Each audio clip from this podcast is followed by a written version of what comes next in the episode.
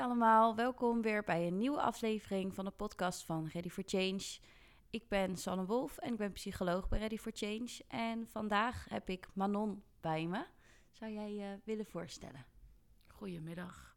Ik uh, ben Manon, ik ben uh, 31 jaar jong en ik ben oud-cliënt uh, van Ready for Change. Ik heb hier gezeten voor cannabis. Ja, en jij hebt bij mij in de groep gezeten. Ongeveer Ja. een jaar geleden hadden we het net over. Ja, een jaar geleden inderdaad ondertussen. En ehm, je, hebt je vertelt al, ik heb me aangemeld voor cannabis. Kan je vertellen hoe het een beetje is gegaan, je aanmelding en je... Eh, nou ja, ik ben dus, eh, om even kort te vertellen, ik ben op mijn vijftiende ben ik begonnen met eh, cannabis. Dat begon heel onschuldig, hè, met meedoen met anderen. Ehm, een paar jaar geleden ben ik uit elkaar gegaan met de vader van mijn kinderen. En toen viel ik eigenlijk in een soort van gat van mezelf. Toen ben ik meer gaan gebruiken en merkte ik ehm, dat ik er psychisch ook wel echt op achteruit ging. Ehm, ik kon niet meer genieten van dingen. En dat was eigenlijk voor mij het moment dat ik dacht: oké, nu is het genoeg. Nu moet er wat gebeuren. En toen eh, heb ik het aan mijn dokter verteld en ben ik eh, bij Ready for Change terechtgekomen. Ja, en toen kwam je bij mij in de groep. Toen kwam ik bij jou. Hoe was dat? Hoe eh, heb je de groep ervaren? Ja, super fijn. Ik was er eigenlijk in het begin heel eh, sceptisch over, want ik ben niet zo'n groepsprater. Ik doe dat liever één op één. Maar ik heb het eigenlijk wel als heel fijn ervaren. Dat je toch ehm, ja, een beetje herkenningspunten hebt van anderen. En de behandelaars waren ook gewoon, eh, ja, werd ik heel open ontvangen. En dat was ook veel fijn. eh. Ja, want had je het anders verwacht? Ehm, ja, ik zeg, ik was er best wel sceptisch over. Dan Mhm. krijg je echt zo'n Amerikaanse film idee, weet je wel? Dat je dan Ja. inderdaad in een, ja, ja, In een kring. in een kring Ja. zit. Het was hier, is hier ook, maar eh, toch heel anders. Ja, als dat ik in gedachten had. Ja. ja, want ik weet nog wel dat je in de groep kwam. Het is al even geleden, maar ik weet wel dat je nou ja, best wel terughoudend ook was hè, in het begin. Ja. Nog wat op de achtergrond, dat dat echt wel eventjes heeft geduurd voordat jij je eh, open durfde te stellen. En eh, nou ja, wat ik me kan herinneren, hoe jij wegging, eigenlijk heel positief. Er waren een aantal dingen waar je tegenaan liep en eh, dat je toen heel erg... Daar was je toen heel erg mee bezig met aanpakken, volgens mij met een huis. Ja, ja, ik zat toen in een anti-kraakwoning. Eh, nou, ik werkte toen nog niet. Ik deed vrijwilligerswerk. En ondertussen is dat, eh, ja, eigenlijk nadat ik klaar was bij Ready for Change, is er in die twee maanden daarna is er gelijk allemaal positiviteit op me afgekomen. En ja, ik zeg altijd alles gebeurt met een reden, maar ik denk dat het ook een stukje motivatie is eh, op het moment dat je dus clean bent dat je dingen heel anders ervaart. Ik heb inderdaad eh, een woning toegewezen gekregen nadat ik hier was gestopt. En ik ben een andere baan gaan zoeken. Ik werk momenteel in de, in de thuishulp. En mijn uiteindelijke doel is eh, ervaringsdeskundige. Ja, want dat weet ik nog inderdaad. Toen was dat ook al eh, jouw doel. Ja, Toen was ja. je daar inderdaad aan het begin, de beginstapjes met vrijwilligerswerk. Ja. Wat leuk, dus dat krijgt nu meer vorm. Ja, ja, ik ga er waarschijnlijk een studie voor doen. En eh, ik zit nu ook in de cliëntenraad bij jullie natuurlijk. Ja. Dus, eh, en dat vind ik ook heel leuk om te doen. Dus dat hou ik ook, eh, blijf ik ook doen. Ja, want kun je daar wat over vertellen? Hoe is dat begonnen en wat doe je daar? Eh, ik had een gesprek met de psycholoog binnen Ready for Change. Mhm. En daar zei ik tegen dat ik eigenlijk wel wat wilde betekenen voor andere mensen binnen de verslavingszorg. En toen kwam zij eigenlijk met het idee van, eh, nou misschien is om een beginnetje bij de Ready for Change dan in de cliëntenraad te gaan. Mhm. En zo had ik dus een gesprek met eh, de mensen die er al in zit, zaten, zitten. En eh, ja, toen kwam ik er ook in. En wat doe je daar bij de cliëntenraad? Ik ehm, neem enquêtes af, eigenlijk een vragenlijst met de cliënten die momenteel bij Ready for Change zitten. En daarmee kunnen wij als cliëntenraad kijken of er misschien dingen verbeterd kunnen worden. En dat bespreken we ook weer met het bestuur van, de van eh, Ready for Change. En eh, ja, eigenlijk voor de belangen van de cliënten. Ja, supergoed eigenlijk. Ja. Zo kan je ook je steentje bijdragen voor de nieuwe cliënten. Ja. En, want heb je daar zelf ervaring mee gehad toen je hier in behandeling zat met de cliëntenraad? Uh, nee, toen had ik eigenlijk nooit wat van gehoord. Maar we zijn ook wel een, beetje op de achtergrond. Uh, het is dat er dan uh, één keer in de zoveel tijd iemand hier is van de cliëntenraad die hier dan rondloopt. En cliënten kunnen ook vragen aan ons stellen. Of, en dan kunnen wij kijken of we er wat mee kunnen doen. Nou hartstikke goed. En zijn daar dan de laatste tijd bijvoorbeeld nog dingen naar voren gekomen die verbeterd zijn nu? Of, ik ben wel nieuwsgierig. Uh, nog niet. We zijn wel bezig met een aantal dingen. Net als bijvoorbeeld uh, de, de hele dag behandelingen, dat daar een lunch bij komt. Of, of mensen die uh, een avondbehandeling hebben, dat als ze hier komen, dat er misschien eten is. Maar dat zijn allemaal dingen, ja, daar, daar komt nog zoveel meer bij kijken dan even bedenken van, kunnen we dat doen? Dus ja, dat soort dingen eigenlijk. Verder ja, wordt het gewoon beslist door bestuur uiteindelijk en uh, de directie. Dus, ja. Nou, ik vind het in ieder geval leuk om je daar af en toe nog mee door, de, door, de, door de gangen te zien lopen. Ja, ja. met de laptop in de handen. Ja, precies, ja. ja. En, uh, want zijn er voor jou dan dingen die je hebt gemist tijdens je behandeling, waarvan je dan nu in je rol bij de cliëntenraad ziet van, oh ja, dat had ik eigenlijk ook wel graag willen hebben? Of... Ja, misschien heel cliché, maar ik zou wel graag een gesprek met ervaringsdeskundigen ja. hebben gehad. Maar, of voor de groep. Mm. Maar ik denk door ook coronatijd, uh, ja, is dat niet gebeurd. Ik heb het in de detoxweek uh, die ik had voordat ik bij Ready for James kwam, heb ik wel één op één gesprek gehad mm-hmm. in de kliniek. En ik heb dat zelf als heel prettig ervaren, omdat het toch anders is als dat je echt een psycholoog of psychiater voor je hebt. En dan in dat geval dus ja, echt iemand die er ook ervaring mee heeft. Mhm. Dus dat opende voor mij ook wel weer ogen. Dat ik denk van, ik vind dat toch wel belangrijk voor de cliënten... dat ze dat ook kunnen ervaren, hoe dat is om dus een ervaringsdeskundige te spreken. Ja, ja. Ja, en jij wil dat zelf nu ook gaan doen? Ja. Ja. Ja. En heb je daar al een idee bij waar je die opleiding gaat doen of hoe? Ja, dat is nog een hele weg, maar waarschijnlijk wordt het een HBO-studie uh, Social Work. Mhm. En dan, uh, ja, die duurt vier jaar. Dus daar ben ik nog wel even mee bezig. En dan hoop ik daarmee, uh, ja, misschien wel binnen Ready for Change te werken. Ja. Ja, nou, lijkt me zou leuk. wel- Worden we straks nog Ja, collega's? ja, dat zou grappig zijn. ja. Ja. ja. En zou je misschien wat kunnen vertellen over jouw tijd na eh, Ready for Change?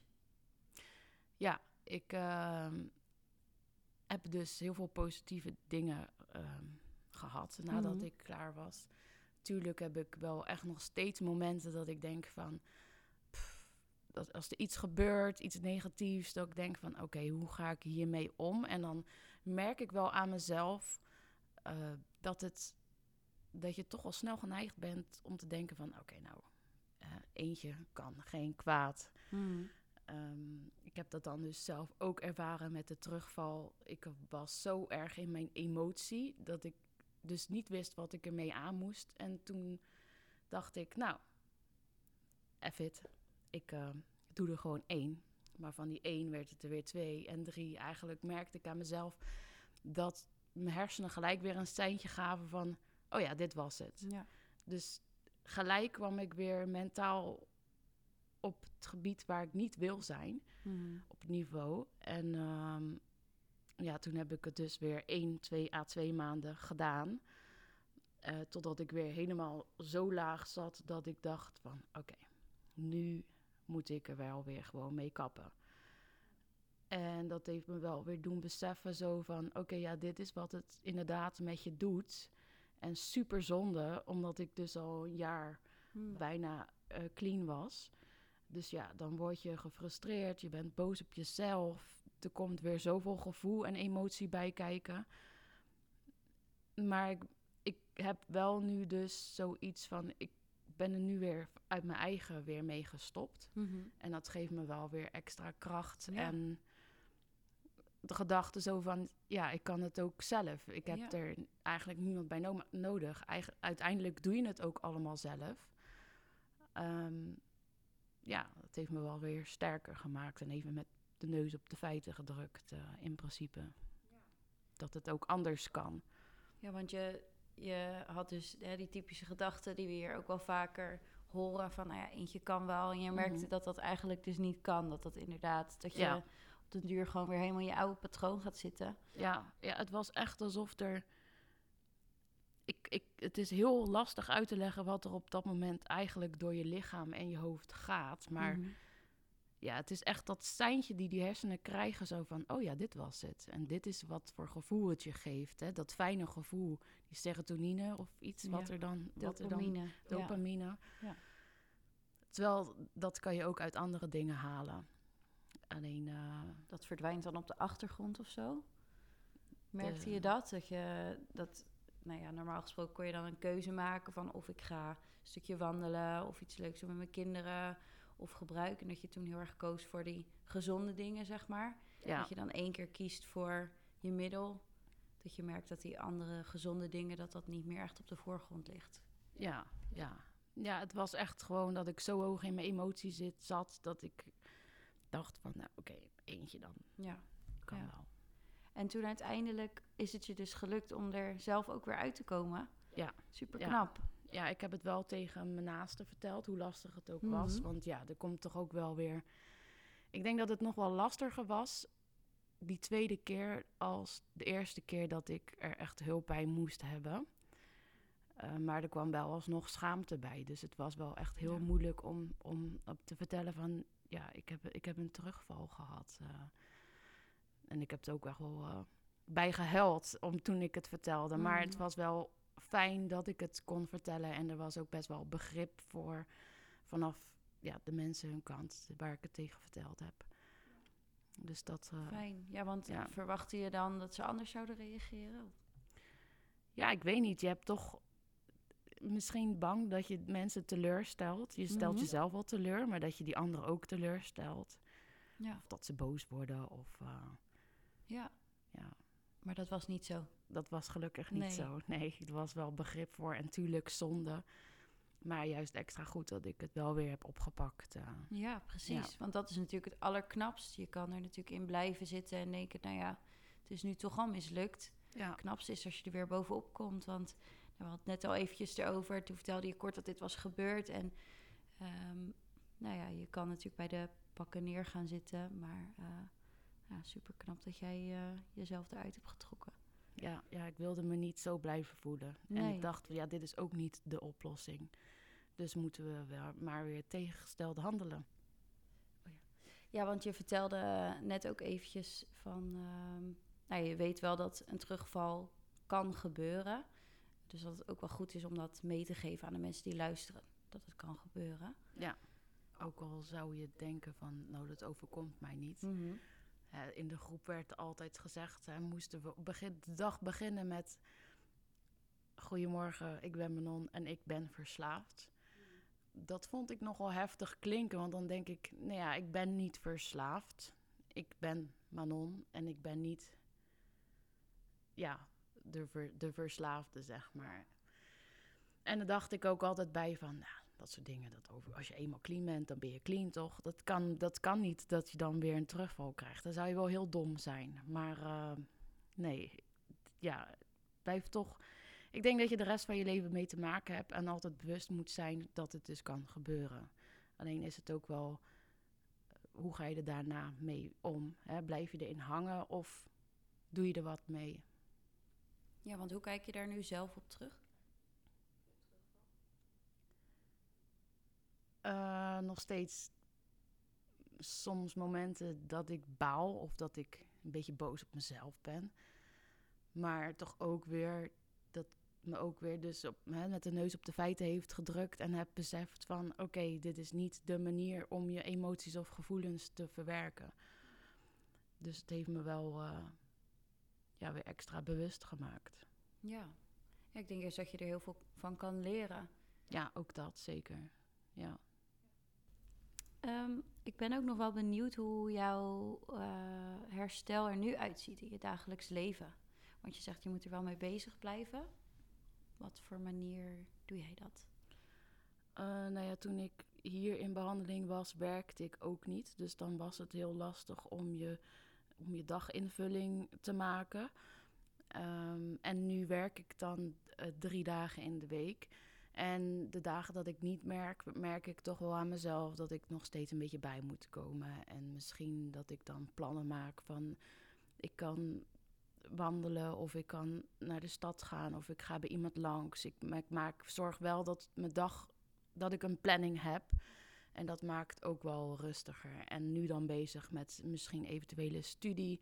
Daar moeten ook een aantal dingen voor gebeuren. Dus ik uh, probeer me gewoon aan mijn doel vast te houden. De ervaringsdeskundige doel. En welke weg ik moet nemen om daar uiteindelijk te komen, maakt mij niet uit. Um, maar dat is dus mijn uiteindelijke doel. Ja, dus en daar probeer ik aan vast te houden dan. Uh...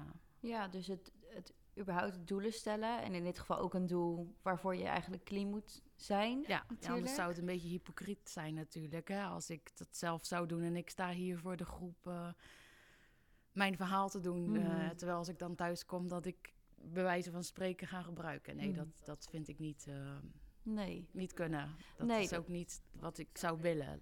Nee, precies. Dus dat, is, dat helpt je ook wel om herstel te blijven, om zo'n doel te hebben. Ja. En dus het, het, plannen en uh, bezig blijven.